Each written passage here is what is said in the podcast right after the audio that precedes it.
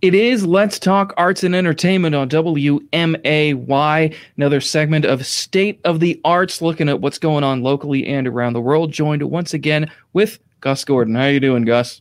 Kevin, I'm okay. How are you? It's a beautiful day. It's sunny outside. It is warm. it's beautiful, nice and sunny. Temperature's great for a day. It might get cold tomorrow, but it is nice outside, sunny. So that's right. great. You know, it's always great to see. As and there is recording this we should say. Yeah, as as we're recording this, yes, it is nice and sunny outside. Uh, yes, uh, but you know, there's uh, there's a couple different things going on uh, locally, and we can talk a little bit uh, more in depth uh, in a couple minutes here about Phase Four, which came down very suddenly. Uh, did. N- nobody was really expecting it to come down as quick as it did, but um, uh, Dance Arts Studio um, and talking with Gina DeCroy in a little bit about that. They are allowing some, uh, there's allowing some classes to come back. Um, I believe uh, two days ago they allowed some. They're allowing some today and the next couple of days. Some of them right. coming back. They're all wearing masks, but they're getting back into doing some in-person practicing and could lead to some in-person performance. Since that is big, that is, uh, you know, in the world of you know theater we're slowly starting to get back into doing uh doing you know some in-person performances. So i think that's uh that is a good sign. And it's good that they're getting back and uh that the uh the young dancers are being able to do something. Right. Um especially the rehearsals. And we'll be the same way at the hoagland center for the arts. We'll be opening up um a little bit more um this weekend and early next week for all of our resident organizations to come back and start rehearsing again uh, the ballet company, obviously, that Gina's involved with as the ballet mistress. Uh, they'll be starting, I think, on Saturday. We'll have the youth orchestras come back and the civic orchestra come back and start rehearsing and the folk dancers. So it, it did come down suddenly. You are exactly right. As of Friday, we heard that Region 3 was still in tier three mitigations and wouldn't be out of them. And then Monday night at eight o'clock, I think it was, we got word from Downtown Springfield Inc. that we were all of a sudden in phase four again, which meant, um, you know, groups of up to 50 can meet, I believe. Um, it's still a little fuzzy on how many, but of course we have to stay masked. We have to keep six feet apart. Um, I'm, you know, just a little concerned that why did this happen? Um, how did it happen? We, you know, nationally, we keep hearing about this new strain, uh, a new variant of COVID 19 from the UK that's 70% more contagious and will be across the United States by March and be widespread. It's already in Illinois. So I'm a little concerned that we're opening up right at this time before we know what's going to happen with that. Um, but right. I'm not an expert. I'm just, you know, trying to get along like everybody else, and it, it's a little confusing. Yeah, no, and I, yeah, I, I agree with you there because there are there are a lot of things with the um, with everything opening back up, seemingly at least to a, a, percentage of people, or like you said, about 50 people that could be in there. Yeah, it's great for definitely a lot of local businesses because they need. Oh, yeah. They need the business. Um, it's you know, but yeah, it is one of those things where you know the the numbers of cases, deaths, everything aren't, you know, it's not like they've halted. I mean, they're, you know, you know, the positivity rates, I'm sure, a little, you know, starting to get lower. But yeah, it, it, it sort of went straight from, well, we're in, yeah, this tier jumped immediately to uh, phase four. And so I, I, I, don't. I would have thought open it up to 10 people.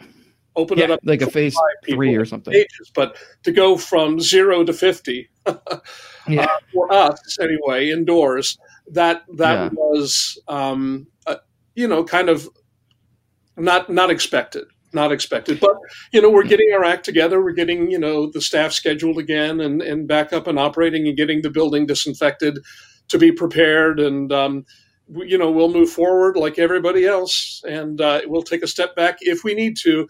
I hope i hope they have information that i don't have and that i'm yeah. not they may know more than the rest of us and that's you know that's what I'm going to keep hoping anyway. Yeah, it's good because we um because the more that we are able to be inside places, and especially people can be inside the Hoagland, then people will be able to rehearse in the Hoagland, as you guys do have a couple of shows coming up. We talked a bit about them last week. Um, yeah, last five years, you said as being We've got uh, Becoming Dr. Ruth coming up with Felicia Coulter, and they'll be rehearsing in the building again. We've got mm-hmm. a Valentine's Day concert we're going to do with, um, among others, Mary Kate Smith, Tiffany Williams, uh, Asni Vigasa, Hope Cherry, Anna Mazenbacher, uh, Sarah Geckner, uh, Vanessa Ferguson, and um, oh gosh, who else? Uh, Cinder Reitzman and a few other people. Um, so we'll be we'll be putting that together and having a Valentine's Day concert, a virtual Valentine's Day on February fourteenth, nice. courtesy of some of our local divas. Cool. That's that's going to be great. All all bunch of wonderful, talented uh, people you listed off there. So that is going to be great. And always, it's such great people to perform with, as we've we've both performed with. Yeah. Uh, several of those women, and they are they are wonderful. So that is going to be that is going to be great. Looking forward to that as well. Um, I, I, I talked recently. Um, uh, oh, some stuff at UIS is um, uh, I talked with Carly Shank. She's putting some stuff out with UIS. Um, the they're they're putting on a, a Shakespeare production. I talked uh, also. Um, yes, jumping around here. Uh, talked with Mackenzie Ashbaugh a little bit about the um, virtual production of A Midsummer Night's Dream. The cast list is out for that, um, but also uh, UIS's theater department is putting on a production of Twelfth Night, um, right. and it is it is going to be in their studio theater, and it'll it'll be like in person, but it will be streamed. But also, uh, it's open to the public. It's not just the theater department. So um, anybody in the community, if they want to if they want to do some Shakespeare as well, they can also try out for that production. Those tryouts are the first and the second of February, so they are coming up. Wow, that's soon. Uh, Missy Thibodeau yeah. Thompson, of course, directing that. Missy is great.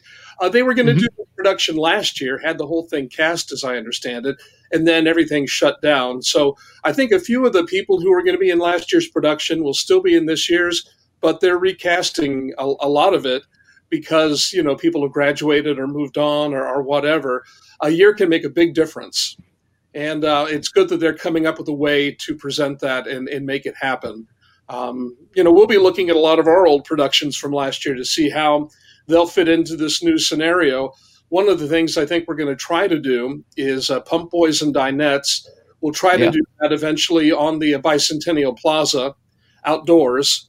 It's it's a static show, meaning that the the band are the cast members are the band and they're staying the, standing still and playing their instruments. So that is something you can do still reasonably um, socially distanced, and if it's outdoors, I think that'll work pretty well. Um, haven't talked to the city about that yet. That's just an idea that's percolating, but that's the kind of show I think that could go on outside and you know do pretty well, or maybe even at the Y Block. That that's a possibility too. Right. Yeah. So That'd be good because that's uh, yeah, that was another one of the shows. It was um cast. It was cast around the time um, it, it, like right. It was going to come on right after Into the Woods. Um, and it was supposed to perform in, in April and May of last year, and yeah. the of, course, like everyone else, was horribly disappointed. We postponed it to November, thinking, well, surely things will be better by then, and then they weren't. We had to cancel it, but we do have hopes of putting that on. We have hopes of finding a spot for Into the Woods, of course. Um, you know, the majority of the cast is still around. And um, if we do it this year, I think we'll have everybody in the cast. If we wait another year, some of those will graduate from college and move on to a career. So we, we need to jump on that pretty quickly if it's safe. Right. Well, that would be what. Yes, if it's safe, and then it'll be wonderful because, because as we can both attest to, that was a wonderful production that was so close to getting uh getting going. But of course, you know, we're just very close, very close to orchestra rehearsal and everything. But yeah, yeah so we'll be looking uh we'll be looking forward to that as well. Um, any, of course, you know, if people follow uh, pandemic guidelines, uh, the vaccine rolls out quickly, then we can we will be at that place, you know, come fall or uh, midsummer. Yeah, there's a lot of hope. There, there's a lot of positive going yeah. on, and um, I, you know, I, I think things are looking up. So um, if everyone can get vaccinated, if this new variant doesn't prove to be really contagious in our region anyway, uh, then things will be very hopeful. Right. So that is so that is definitely something to look forward to. Yes, there is a bit of hope in that. So uh, I also you you brought up um it's something that I had read about um that I kind of forgotten about um this uh uh, you're talking a bit about Jane Krakowski, who is uh, hosting a show called Name That Tune, and she is uh, a new TV show called Schmigadoon, which is uh, play on Brigadoon uh, with Keegan Michael Key. And Cecily Strong from Saturday Night Live. That one looks like great fun. It's about a couple who are having marital difficulties, and um, they go. They're seeing a therapist, and they go for a walk in the woods, and they run across this village, this magical village, uh, where everyone is doing show tunes, and everyone is kind of in a musical theater production, and that that sounds like so much fun. It's satiric, it's funny. Um, it'll air on Apple Plus, I think, Apple Plus TV so, um, you know, that's on the horizon, hopefully by the spring or summer of this year. And then Jane Krakowski is also hosting a new version of Name That Tune, which is an old game show for some of us old fogies to remember uh, that was very popular. And they've done a fascinating thing. They've taped the whole show in Australia. They hmm. sent all of the cast members, all of the contestants to Australia. They quarantined for 14 days, and now they're performing it as if everything is normal. Uh, so there's a live audience. There's, uh, you know, the live band on stage, the singers, they're interacting. It's because things are pretty good in Australia, I guess, and they have uh, pretty much a good handle on the COVID 19 crisis that they're able to do this. But that's an awful lot of effort to come up with new programming because they never could have done that in the US right now. That was pretty, no. pretty much the only way they could put on that show and make it look like it used to look. Right. So yeah, that'll be okay. I should say. Yes. Yeah. Well. Yeah. So that yeah, that'll be interesting and uh, uh for sure. And yeah, that's yeah no and and Schmigadoon that sounds great because that's you know that is you know because of course musical theater people know that is kind of the plot of Brigadoon except you know they go to the town it's well it is a musical so they're singing show tunes but you know it's similar things that is uh, that'll be Every that'll be interesting. It comes out of the fog and uh, yes it's set in Scotland back in the old yeah. days. So very very uh, beloved show and this this new version sounds like a lot of fun, and I really look forward to that. You know, I, I got Apple Plus to watch um, the morning show with mm and Jennifer Aniston and Reese Witherspoon, and uh, I really enjoyed that. I thought that was some exceptional television, really great acting involved in that. Very d- disturbing to see, but uh, good show. And um, you, you kind of have to subscribe to all these different streaming services because they all seem to have one or two really great shows that you want to see. Yeah but they're all on different streaming services, so it can get very pricey if you're not careful about it. Yeah, that, that was the argument. You know, it was like, oh, you know, I don't have to have, you know, I can I can cut the cord with cable, and you know, I'll just get the streaming services I want. But then it's like, well, you're kind of paying as much as like you would be for your cable bill, anyways, with every streaming service you need. Yeah. So. Oh. Yeah. Yeah. Well. Um. Uh.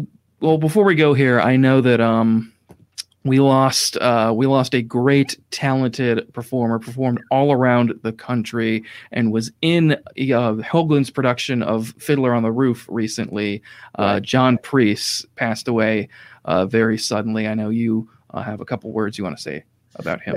John was a fascinating guy. Um, I read a newspaper article that he had moved to Central Illinois back in 2012, and that fascinated me why this actor who had toured the country in Fiddler on the Roof for years, since the early 90s, uh, he had done 3,500 performances of the show, either as Tevye or Lazar Wolf. He worked with Herschel, uh, well, he worked with, let's see, Topol, Theodore Bikel, and uh, Harvey Fierstein in different productions. He played Tevye 1,900 times, and all of a sudden he was living in Chatham. So that fascinated me, and I, I called him up and invited him back in 2012 to come and see um, man of La Mancha, and he came and we struck a friendship. And back in 2015, John directed and starred in our production of Fiddler on the Roof with the local cast. And it was just really an amazing opportunity for people to work with someone who would work with many of the original creators of the show.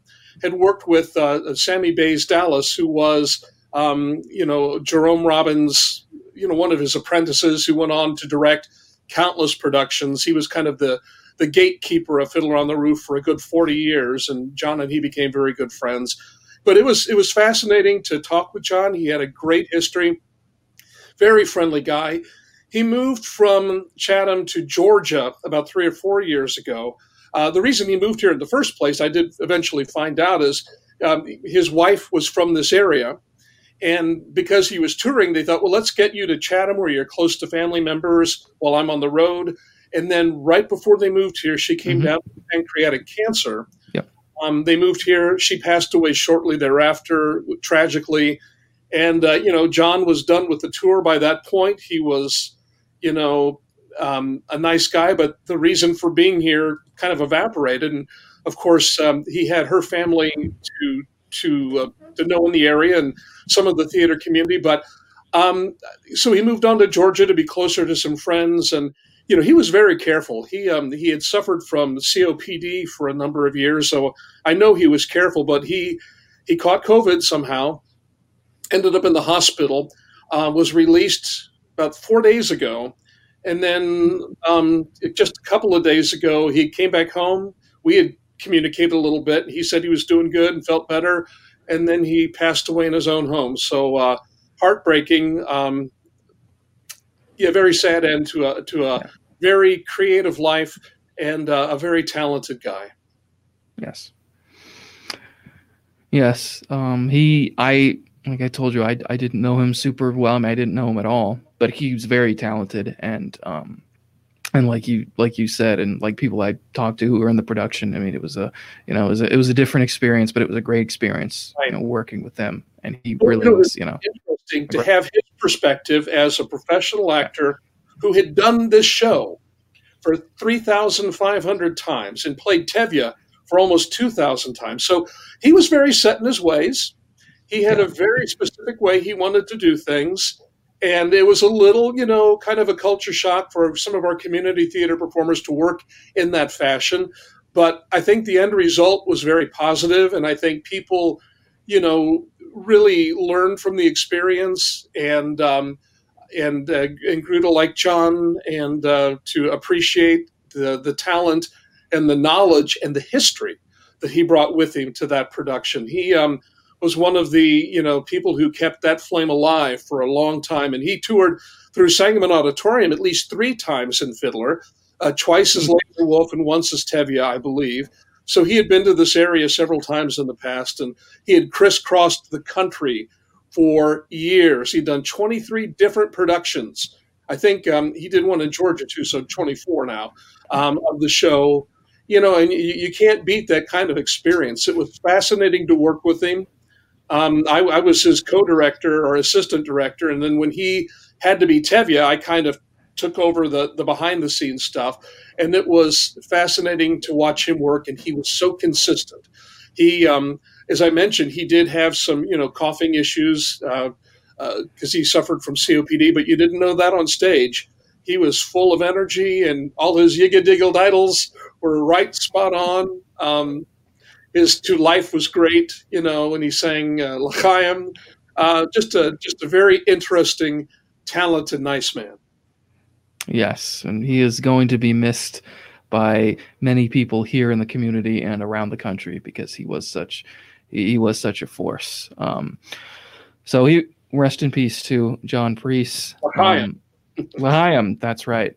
Um, so Gus, thank you so much for joining me. Um, for this uh, for this uh, state of the arts, and we will do this again next week. Kevin, sounds great. See you then. Sounds good. See you then. It is Let's Talk Arts and Entertainment on WMAY.